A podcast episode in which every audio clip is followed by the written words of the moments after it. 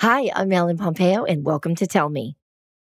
Today, I spoke with Holly Mitchell. Supervisor Mitchell has 30 years in public service. I became aware of her through Oprah Magazine when she was named the 2020 Visionary for her work as a former state senator in making California the first state in the nation to pass the historic anti discrimination law, the Crown Act.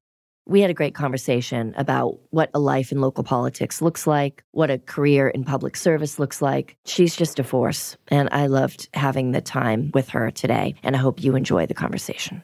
We recorded this episode a few months back and we discussed an issue that the supervisor was dealing with in Carson, where a warehouse fire had caused chemicals to leak into the Dominguez Canal and was causing a foul odor all throughout Carson. Since we recorded, a lawsuit has been filed against the property owners to hold them accountable for their unlawful business practices.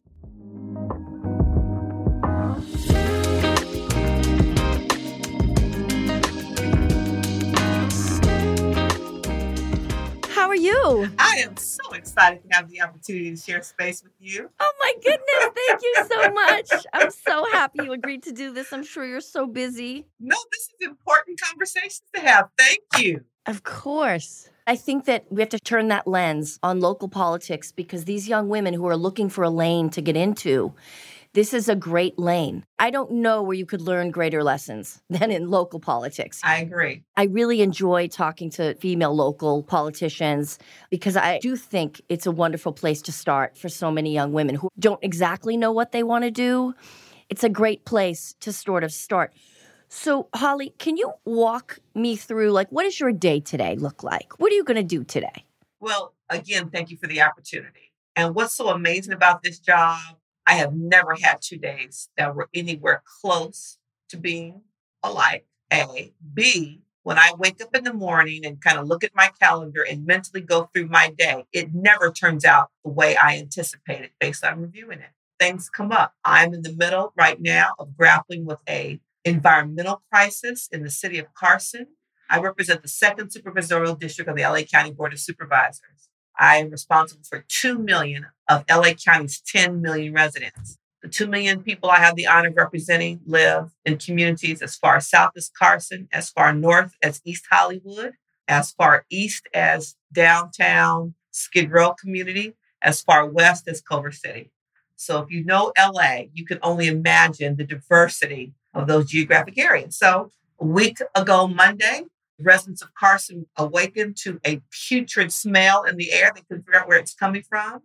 It took several days for fire hazmat, Department of Public Works, Air Quality Management District, all governmental entities that are responsible for making sure that we stay safe in our communities, trying to figure it out. There's something called the Dominguez Channel that multiple levels of government are responsible for. Get this the federal government is responsible for the floor of this channel, which is natural. The county is responsible for the walls of the channel, which are cement. There is some kind of, we think, natural algae buildup that because of the drought, there's not enough water in the channel to flush it. And this natural algae buildup has created hydrogen sulfide, which, if you remember chemistry class, smells like rotten eggs, to the point where, you know, thousands of residents are nauseous, sick, headaches. So we've been trying to figure that out now for 10 days. The source, who's responsible, how to fix it, how to help people feel safe in their homes. So two weeks ago, if you'd asked me what my day was like, I wouldn't have been talking to you about the Dominguez Channel and hydrogen sulfide.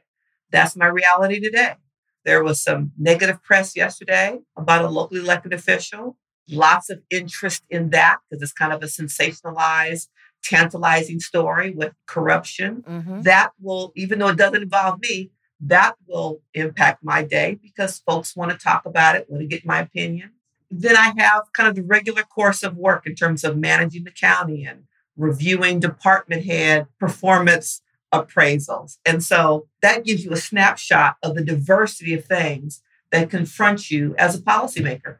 Wow. Yeah. And currently, the LA County Board of Supervisors is an all female team, correct? Five women? Yes. And your election to that board completed that? Correct. So, do you feel like you have a lot of support in these day to day, or do you all sort of handle different districts and areas? Yeah, very, very good question. We all handle different districts. And so I have a colleague who represents, you know, the far north, Lancaster, Palmdale, Kathryn Barger. She's dealing with, you know, issues around illegal cannabis growing and water theft in her community. The board chair, Hilda Solis, represents District 1. She's further east. So we all, based on the geographic area we represent, have different kind of priorities. And yet we come together on Tuesdays, it's board day, to talk about the budget, to talk about how we're going to allocate the American Rescue Plan dollars, to talk about how we're going to rebuild LA County back better with the lens of equity, you know, acknowledging that there were some communities that were disproportionately hit by COVID, either the public health pandemic or the economic pandemic. And so we come together to engage in policy making discussions and budget decisions for the county as a whole. So before LA County Board of Supervisors, you spent time as a state senator, California, and rose to fame and prominence based on you being able to get the Crown Act passed in the state of California. Thank you so much for that. Yes, Congratulations. Yeah. Thank you. You know, as a white woman, I did not know anything about hair discrimination.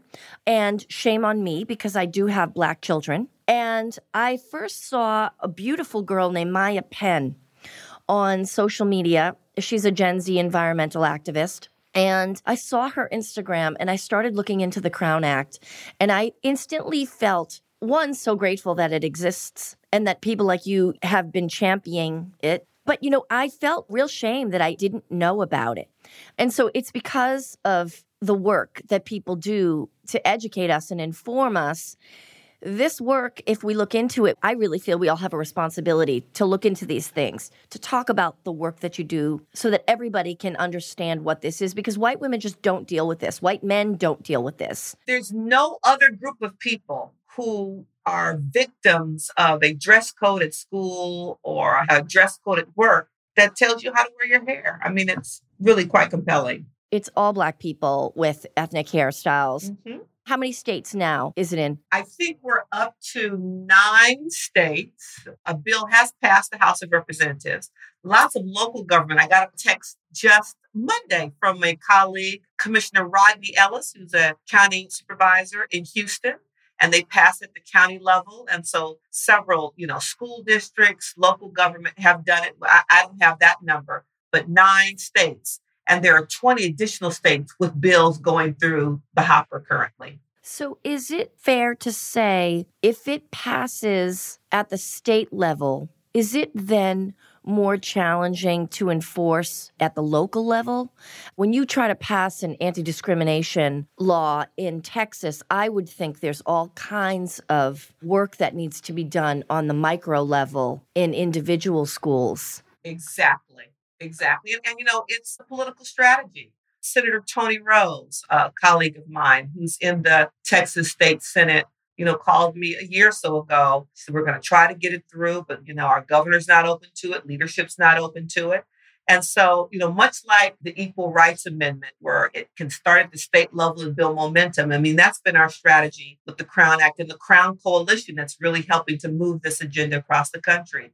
California, I had a receptive governor who was willing to be the first to sign the bill. And so we got it through in record time. I introduced it in January. Governor Newsom signed it July 3rd of that year. And that was an important first step for us to then show other states they could do it, for us to test language. You know, when we first introduced it, we were focused on equal employment and housing department. And then I had my ledge director, Bridget, who said, you know, Senator at the time, if we only focus on the employment code, the young man, the young wrestler we saw in New Jersey, that clip that went viral, whose locks were viciously cut off because the referee said he couldn't wrestle in the tournament with locks, you know, we wouldn't have covered him. In effect, we would protect teachers at schools, but not kids. I was like, you're right, Bridget. So we went back and added the education code. So, you know, going through this process, I think the bill gets stronger and better every time. But it really is a strategy, you know, until the federal government addresses it so it becomes the law of the land for the entire country We've got this state by state strategy building momentum in those states that aren't able to get it done at the local level. I think the city of New Orleans has passed it. And so if enough cities in a state pass it, then it puts pressure on the state level. So, you know, all politics are local. you know, that old adage is really true. And some politics must start local in order to really send the signal that it's a movement. And this really is a natural hair movement. It is an acknowledgement that hair is a race based trait and therefore should be protected under the law, just like my gender is, sexual orientation, age, all of the above. We've come a long way in acknowledging that a Eurocentric standard of professionalism and beauty is an antiquated, racist theory that we're not going to take it anymore. You know, I wear my hair locked. I've been in elected office, first ran in 2010. I've been locked for 17 years. And so I was clear when I first ran for office that people were going to vote for me based on what's inside my head, not how I choose as a grown ass woman, pardon me, to wear my hair. And not a single fellow legislator ever said, you know, I'm not going to vote for that Mitchell bill. or I'm not going to vote for that Mitchell budget since I chaired the Senate Budget Committee because Holly chooses to wear dreadlocks. It has nothing to do with my work performance. And I happen to think I looked and continue to look as professional every day with my locks as any of my colleagues. And so I was proud to be able to carry the bill because I was a living example of what we were talking about. I stood on the Senate floor and said, This is going to be a teachable moment. And we got it done. And I am so glad you did. It is really such important work because it is, to me, crazy. The fact that Black women, Black men have to worry about being discriminated against because of their hairstyle. And there are countless court cases, Supreme Court cases, as recent as 2010. Chastity, who was offered a job in a call center, had a conditional offer on the table, went in to meet with HR. HR saw her locks, asked her about them, and rescinded the job offer because of her hair for a job in a call center. I don't even know what to say to that. You know, what do you say? I mean, there is no justification for judging someone based on their hairstyle. It's just pure ignorance, pure fear of what you don't know.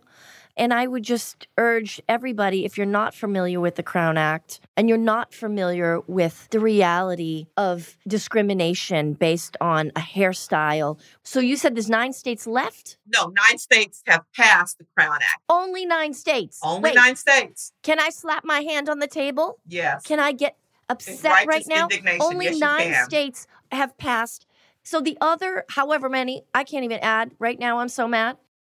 So people not being discriminated against due to the style of their hair is not important to these people running their states? It's not important that people are treated like human beings? So, you know, it's interesting. You know, discussions around race and bias, implicit and explicit, are important conversations for us to have. And so, you know, I think for me, the more compelling story, the more we talk about the Crown Act over the years, are the conversations that I've had with legislators in states where they've not been able to get it through, in states where they can't get it set for a committee, where the leadership in both houses won't allow them to actually even hear the bill, where governors have sent signals if you send it to me, I won't sign it. Those are the compelling stories and the questions why. I got to tell you, Gavin and I did social media and media. We were on like Morning America the day before I think the bill signed. He posted it on his social media, and the haters came out of everywhere you know, you're ridiculous. This is classic California politics. We have homelessness. We have, you know, water shortage and drought. We have fires at the time. That's what you should be focusing on. And my point was, don't get it twisted. I am. I do all of the above and more. And Gavin, to his credit, when we had the bill signing ceremony, he stood there. It was his first official bill signing ceremony. It was his first year as governor, surrounded by Black women he looked at me and said, you know, people will trivialize this and say it's just hair, change it, you know, whatever. He said, but it's not that. He said, this is a form of discrimination. Let's call it what it is. And I see you. And it hit me like ice water because I knew that he did see me and he fundamentally understand what was at the root of the problem. The other issue is, as I talk to Black women, it's about choice. It's not about judgment toward women who still choose to straighten their hair. The issue is we were the only group of people who structurally, as we talk about structural racism, who were structurally being put out. You know, I read the letters parents sent me for their daughters who were suspended and sent home from school because mamas chose to send them to school with their hair in braids. And the letter said, and the policy they were violating was that their hair was a distraction to others. Are you kidding me? So you are suspending my black daughter or son, or in the case of the young man who was a top flight student in this high school, had locks in class, but wasn't going to be allowed to graduate with his class because of the length of his locks. And they wanted some uniform appearance for the graduates in their cap and gown. The parents were clear that they would be able to pull his locks back and his mortarboard would fit, but it was some policy so he could attend school, but they weren't going to let him graduate with his class. That's the young man that got to go to the Academy Awards when the brother won the Academy Award for Best Animated Film about natural hair. And so, you know, these policies are so outrageous. Way before the Crown Act, I was reading these articles and seeing news reports of these young girls being sent home. So I started kind of like my own campaign where I would write them a letter and send them my official legislative headshot. You know, classic politician. I'm flanked by flags in a suit. You know, the classic photo that hangs in state capitals.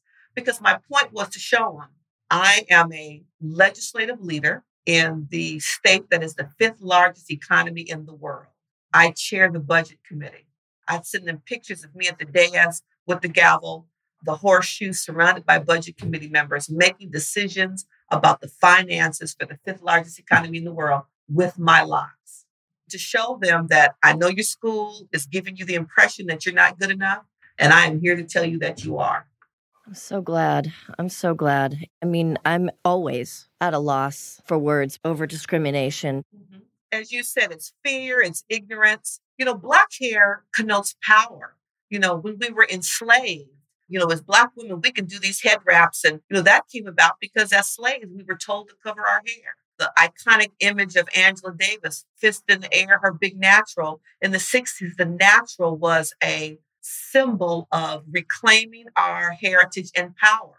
And so I think it is an issue of ignorance and fear. And by us choosing to not conform to this notion of straight hair is the norm, it really sends a signal about who I am as a woman and my sense of personal agency.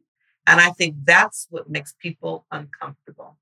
And so, you know, crown is an acronym. It's also, you know, our crown or wear my crown, but it stands for creating a respectful and open world for natural hair. And that's all we're trying to do. All you're trying to do is live. Just live your life. Mm-hmm. The way my hair naturally grows out of my head. Mm-hmm. So, do you feel like you get more done now than when you were a senator?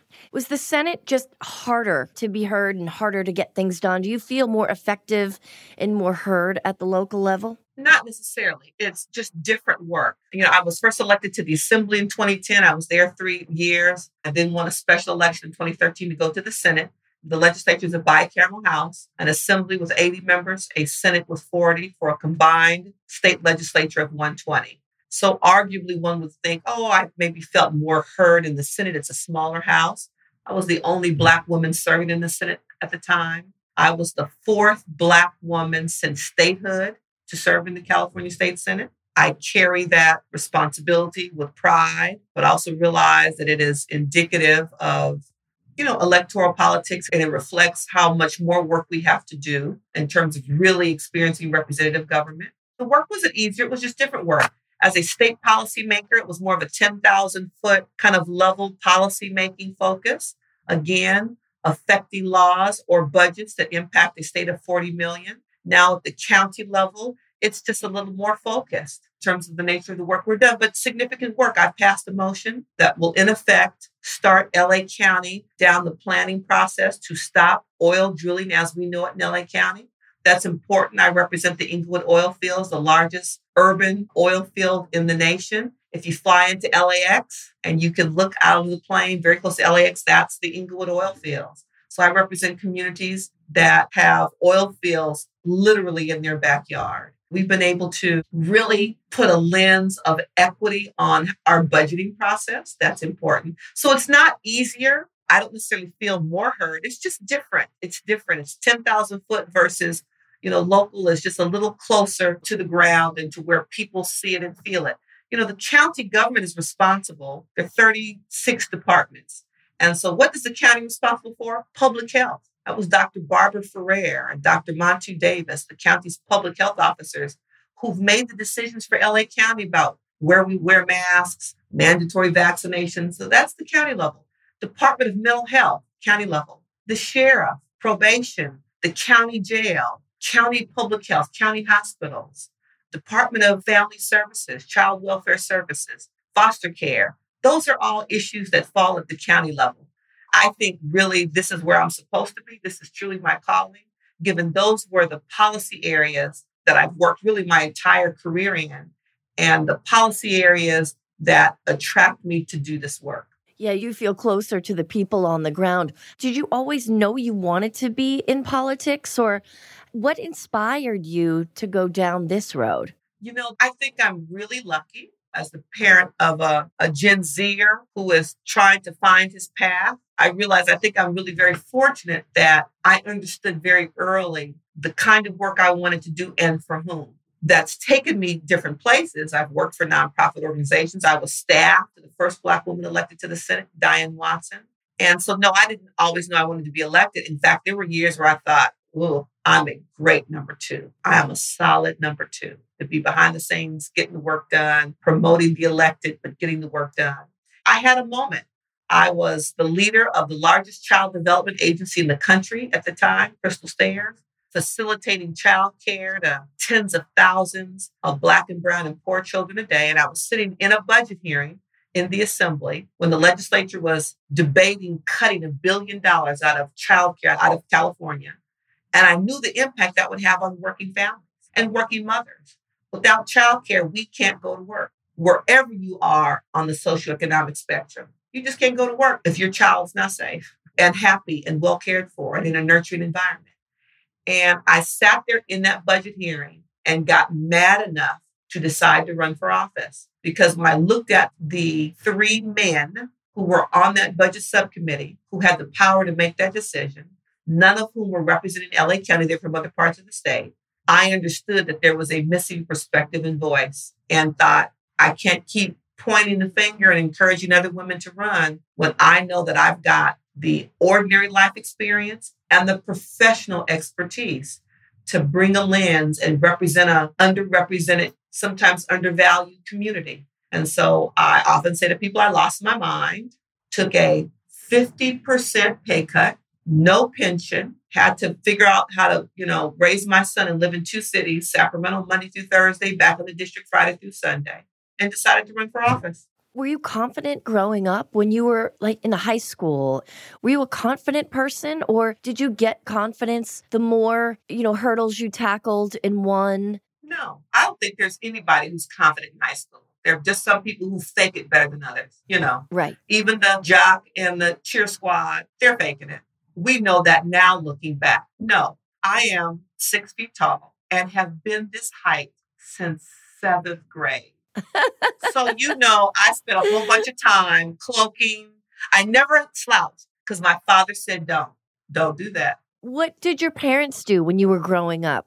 My parents met as eligibility workers working for LA County in the 50s. So the fact that I am back here just gives me a great deep sense of pride. My mother left social work, went into corrections, and was a prison warden when I was in high school. So I'm six feet tall. I'm not athletic. I'm built like a brick house, which made me more uncomfortable because I just couldn't handle all that hips and swagger. It was too much. I didn't like the attention it drew. And your mom was a prison warden and you're trying to date and you're the tallest person in the high school. So do you think I was confident? No. but they poured into me. Dad said, don't slouch.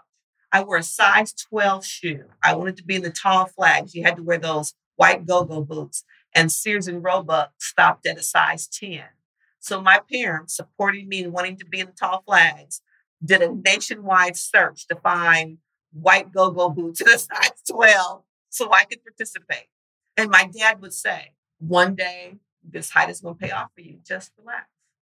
And so my mother T, she was watching me on the assembly one night and it was a late night session. I'm sitting at my desk. There was a vote on an issue that was very close and I was abstaining from the vote. And one by one, these male colleagues came over to my desk. They're trying to convince me, and I'm like, I'm not going up on the vote. I'm not da da da. And you know, and you're seated. Men are kind of surrounding you. So after a while, I kind of looked up, and so I stood up. And my mom called me that night, and she said, "I watched you unfold," and they just kind of peeled away. And so I have found the power in my stature. That's really perceived by other people because you know Barbara Boxer is a badass with her, you know, five foot one self, but it really comes from within. But I think people perceive my stature as evoking power. And so I use that. I think that I would be the same person if I were five feet versus six feet, because it really is your individual agency and sense of purpose. And so, no, that came with age. I have a wonderful side hustle that I love that breathes, not really a side hustle, but I'm the legislator in residence at Mount St. Mary's University, all women's college here in Los Angeles. And I had the bright idea and went to the president, and she came up with the wonderful title, legislator in residence. But the point is proximity. That I'm on campus maybe four or five times during the academic year, and it's giving the young women proximity to a woman leader. And these are the kinds of things I talk about. No, you don't have all the answers now, but if you just trust me, the older you get, the more life experience you have the more jobs you have, the more relationships you have, all of that feeds into you becoming who you are. I chose to lock at 40. It was my 40th birthday, really gift to myself because it was an acknowledgement. I knew that it would be perceived as others as a perhaps political statement, and I was comfortable and ready for that. And so aging and the pile on of those life experiences is what gives me the confidence I think that you and others see that I carry. And so, as high school students, absolutely not. But I had women around me. My mother was just brilliant and a woman ahead of her time. And the women that surrounded her, who therefore became my community. I remember my principal in elementary school, Mrs. King, who was tall. And just her physical stature, she would glide across the campus it looked to us like she was floating. We were scared. we were scared of her because she didn't take any mess. But I also remember thinking, when I think back to her, she is the personification of elegant to me, just in the way she carried herself. And so I think it's those images that have all poured into me throughout the course of my life. And we all have examples of that. You doing this podcast, as you talked about your commitment to young women, you know, you will have no idea the impact you will have on some young woman that you may never know. But all of those life experiences make us who we are. So, no, I don't think there is a confident person in any high school in America. There are just some people who fake it better than others. I always talk about positivity and the power of positivity. And I think there's a couple of jobs where it really makes a huge difference. I mean, I think it makes a difference across all walks of life and all careers but specifically politics. I mean, there's just so much you're up against. Who inspires you? You know, obviously, you have days where you feel like you've had enough and you need a little more gas to keep going. What do you do? And who do you go to? And do you sing? Do you dance? Do you listen to music? So I'm sorry you can't see my office, but ironically, I have three artistic representations of Shirley Chisholm in my office. oh, I wish I could see them. I'm going to have somebody come and bring it to me so I can show it to you. So, folks have started to gift me these images of Shirley Chisholm, whose 1972 presidential slogan was unbought and unbossed. And so to think in 1972, you know, that was her slogan. This the former mayor of Culver City and her husband found this for me. It's an original picture of Shirley Chisholm. You know, she was a founding member of the Congressional Black Caucus. So that's an original black and white picture that literally looked like some newspaper was marking up to use. So that hangs in my office. And then my former ledge director in Sacramento, hey Bridget, gave me this one. Amazing. The clothes were so good, weren't yeah, they? Yeah, right. Weren't they beautiful?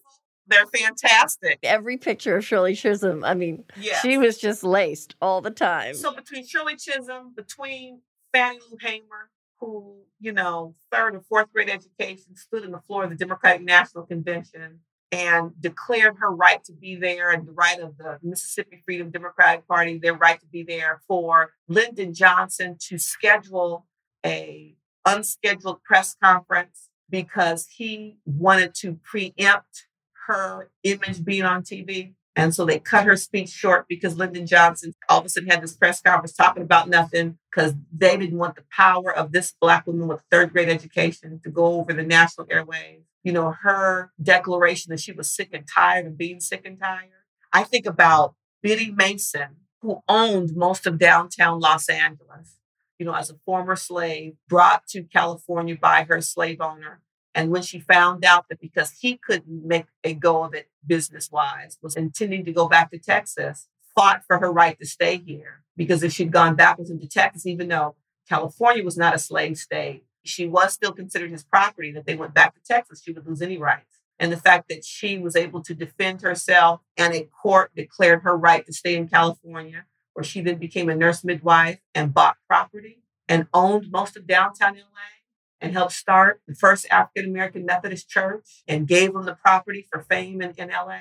When I think about those women, you know, Bruce Beach. You may have read about Bruce Beach. Yeah, I just read that article. Newsom again. Good for him. And Jemele Hill, I've had some conversations with her. We've talked about that story. That's an incredible story, Bruce's Beach. So to think that there was a black man and woman, husband and wife, Charles and Willa Bruce, who had the resources and the vision and the fortitude to buy beachfront property over 100 years ago in Manhattan Beach and to build on it a lodge because, you know, Black people couldn't go to the beach.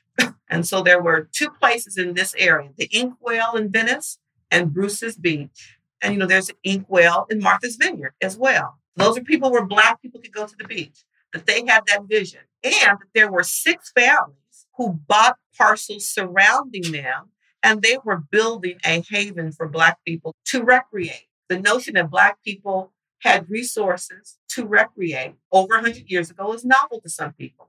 And when I think about that story and the fact that I'm in the position today as a sitting member of the County Board of Supervisors to join with my colleague, Supervisor Janice Hahn, who represents Manhattan Beach, to initiate this process of true reparations to return property that was wrongfully taken from them through eminent domain because the Manhattan Beach City Council decided so.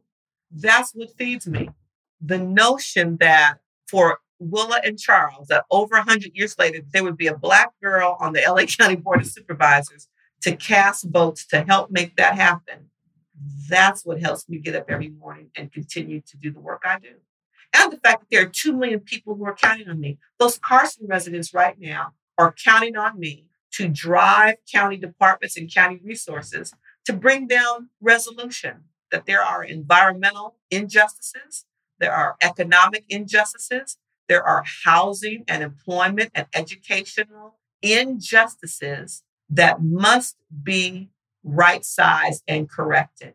I've been afforded the opportunity by the voters. And so I'm going to stand in the gap and get it done. Thank goodness. Thank you so much for your work. It's all so important. The environmental piece alone, you know, California is such a big state, and anyone who's ever flown into Los Angeles, you see the oil drills mm-hmm, mm-hmm. that you're speaking of. Right. You fly right over them. And when you leave the airport, you know, you most likely drive right past them. And the smell is undeniable. It just smells like oil in the air.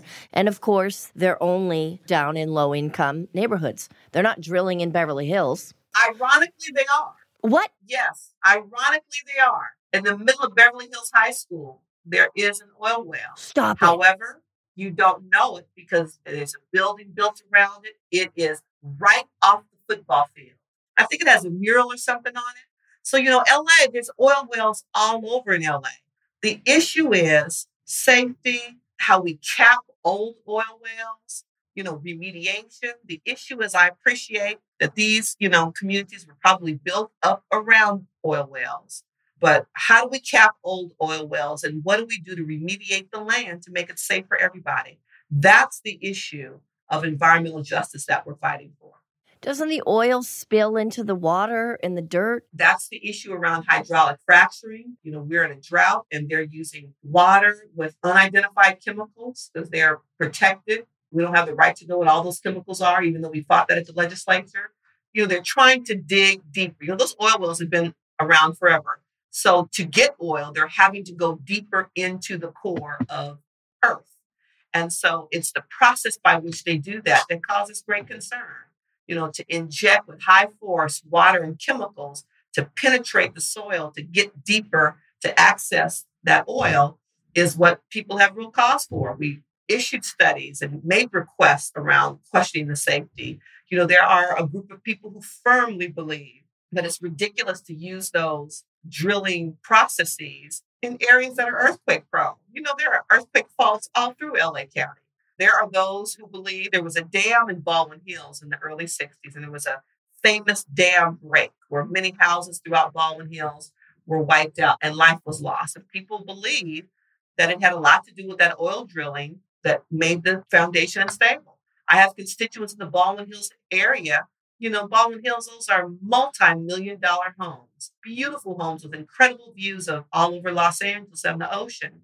And they will show you cracks in their foundation of their homes that they believe are directly related to oil mm-hmm. drilling and hydraulic fracking in that oil field. And so it really is, as we talk about a green economy, as we transition our own use, we are moving away from fossil fuels. And those companies are going to have to figure out how to keep up. We have to help transition that workforce. But from my perspective, I represent people who live eighth of a mile, quarter mile, half a mile from active oil drilling sites. And fundamentally, their health must be a priority. Health must be a priority over the profits for individual companies. That's been my argument. And, you know, LA County has really been on the forefront of helping to guide the conversation about that transition. Yeah. I mean, globally, we have to move faster. We must.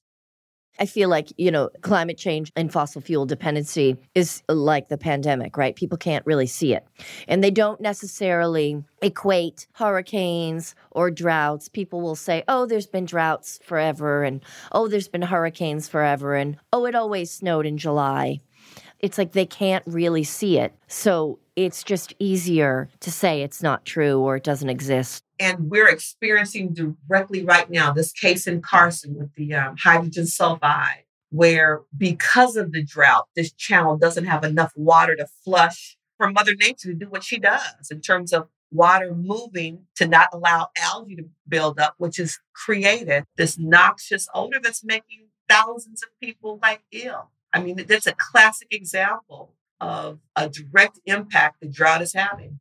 Is there any way to bring like seawater to flush it? So the engineers, public works, they all have been putting, wrapping their heads around what to do. Do they add chemical to the channel to break up the algae? Do they flush it? How do they flush it? Where do they start the flushing process? Those are the conversations. When you asked me at the top of the show, how do you spend your day? Those are the conversations my team and I have been involved in with these departments really almost around the clock for the last week. It's really interesting though, because you know, the actor in me, I love learning new things, right? I love like hearing stories and hearing history. So that part of the job, I would love that. I mean, as disparaging and you know, heartbreaking as some of the information you have to learn is, it's still interesting. Like who thought you'd get an engineering lesson? Exactly. but that's what keeps your job interesting, right? And fun. That's what keeps my job interesting as well as needing to make a decision and leading. There was a point in time when one of the department heads said, Well, you know, the floor of the is federal government, da, da, da, da. And I said, We're not waiting for approval. We have to move.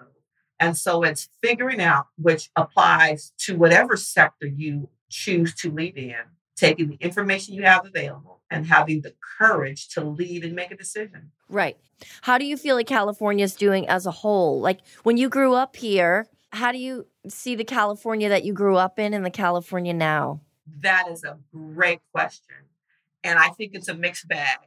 I grew up and went to public schools here in LA, remembering when we had bad air days and you'd come to school and you'd look on the board to see if it was like green or red to figure out if you got to go outside for recess. You know, I remember smog so thick that we couldn't go out and play because of the environmental standards that California has put in place for itself, we don't have those. My son went to public schools here. He didn't know about smog days and he's asthmatic. So that was really important.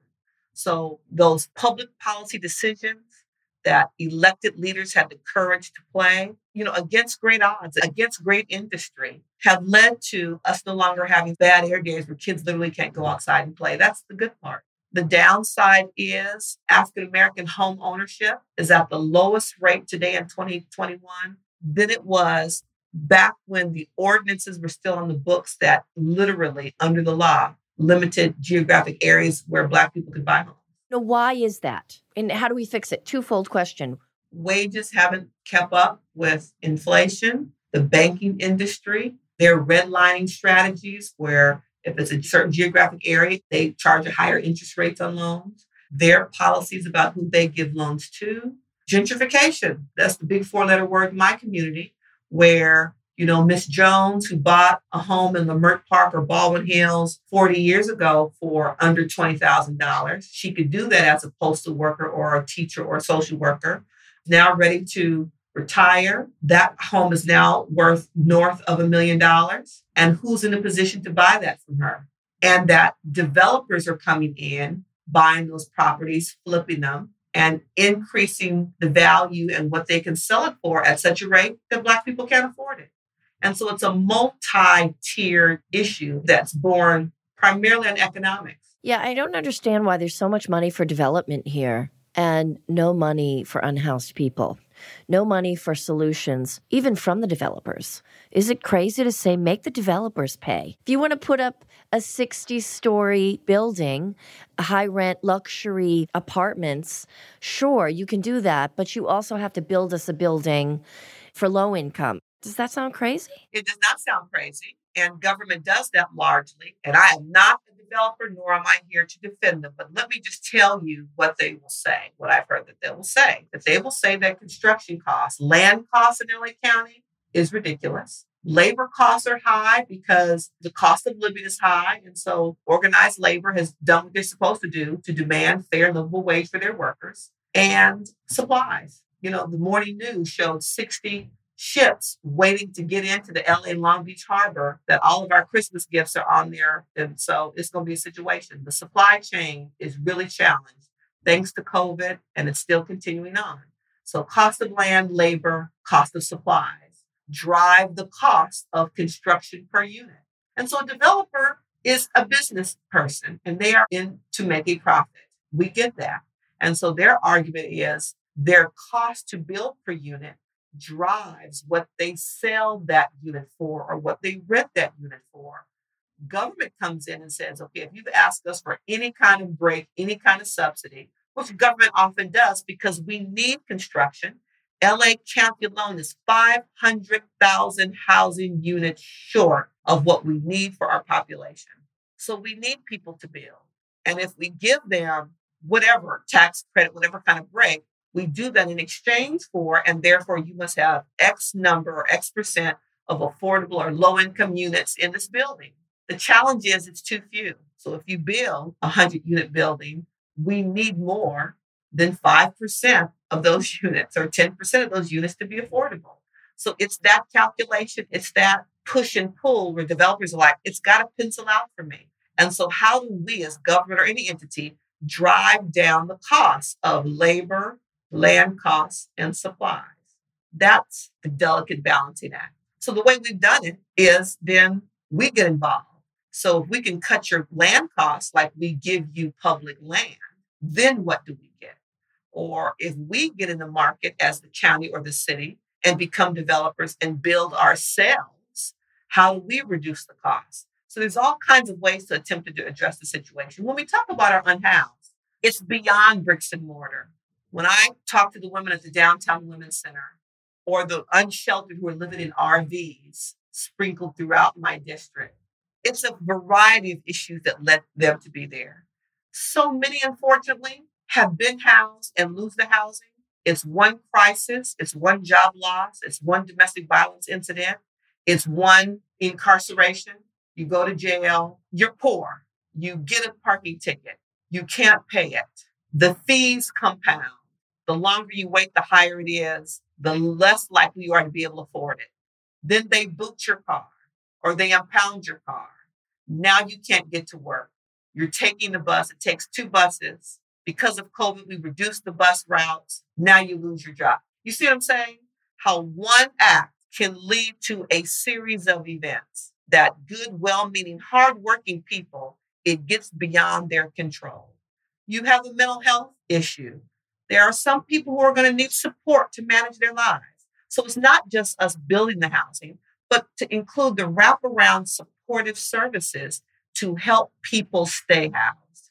That's the role government plays. That's the role the county plays and is good at to make sure those permanent supportive housing developments have social workers and outreach workers and health workers to help people who need support, who are suffering from mental illness or substance abuse, excessive use, manage their lives well enough to be able to stay housed. Those are the issues, and where people, I think, who talk about we have a distrust of government. We hear that a lot around the vaccines. I don't trust government. I think people don't understand the work government really does. Well, that's precisely why your being on this show is so important today, because we want to talk about this at a just very conversational level and let people know what you do on a daily basis and hear from the people who are doing the work. I think, you know, without a strong middle class, no town, no city, no state, no country can really thrive. The middle class is really essential to all of it. The hardworking people, we have to be able to have those people afford to live near where they work in the film and TV industry, most of our crew typically live at least an hour away because they can't afford to live close to where the studios are. And that, you know, leads to all sorts of problems, which, you know, we're going to maybe see a strike happen. Uh, we'll see what happens with that. But it's the fact that people can't afford to live near where they work Unfortunately, we've gotten further away from that, and there isn't a strong middle class. And I think that the County Board of Supervisors, an all women led team, and the work that you do, Holly Mitchell, is so important. And I thank you so much for your time today to give us a window into what it looks like to lead a life of service. I really appreciate you being here. It has been my absolute honor. I'll just say very quickly, you know, you talked about the Crown Act. Another piece of legislation I'm very proud of as having been a state legislator was to carry the kind of third iteration of the film tax credit. Because not only did I hear from people in the industry in terms of their inability to live close to work, but because we were losing production to other states, that people weren't able to be home. They were having to go to Georgia, New Mexico, Canada. And so I was proud to stand with organized labor in your industry to bring the next iteration of the film tax credit to California so people could stay in California and live out their dream by working in the creative sector. Thank you so much for today's opportunity. It's important that we find spaces to have these conversations about what kind of LA County in California we all want to build collectively, that we want to grow old in with dignity and raise our children so they can thrive. Thank you so much. I'm fangirling because I've watched you your entire career. So thank you for this opportunity. I really appreciate it. And I loved our conversation. And it's so important that women and all young people see what you can do. You know, if you just put one foot in front of the other, you can make change and you can be part of something bigger. So thank you so much, Holly. Thank you. Bye-bye. Bye.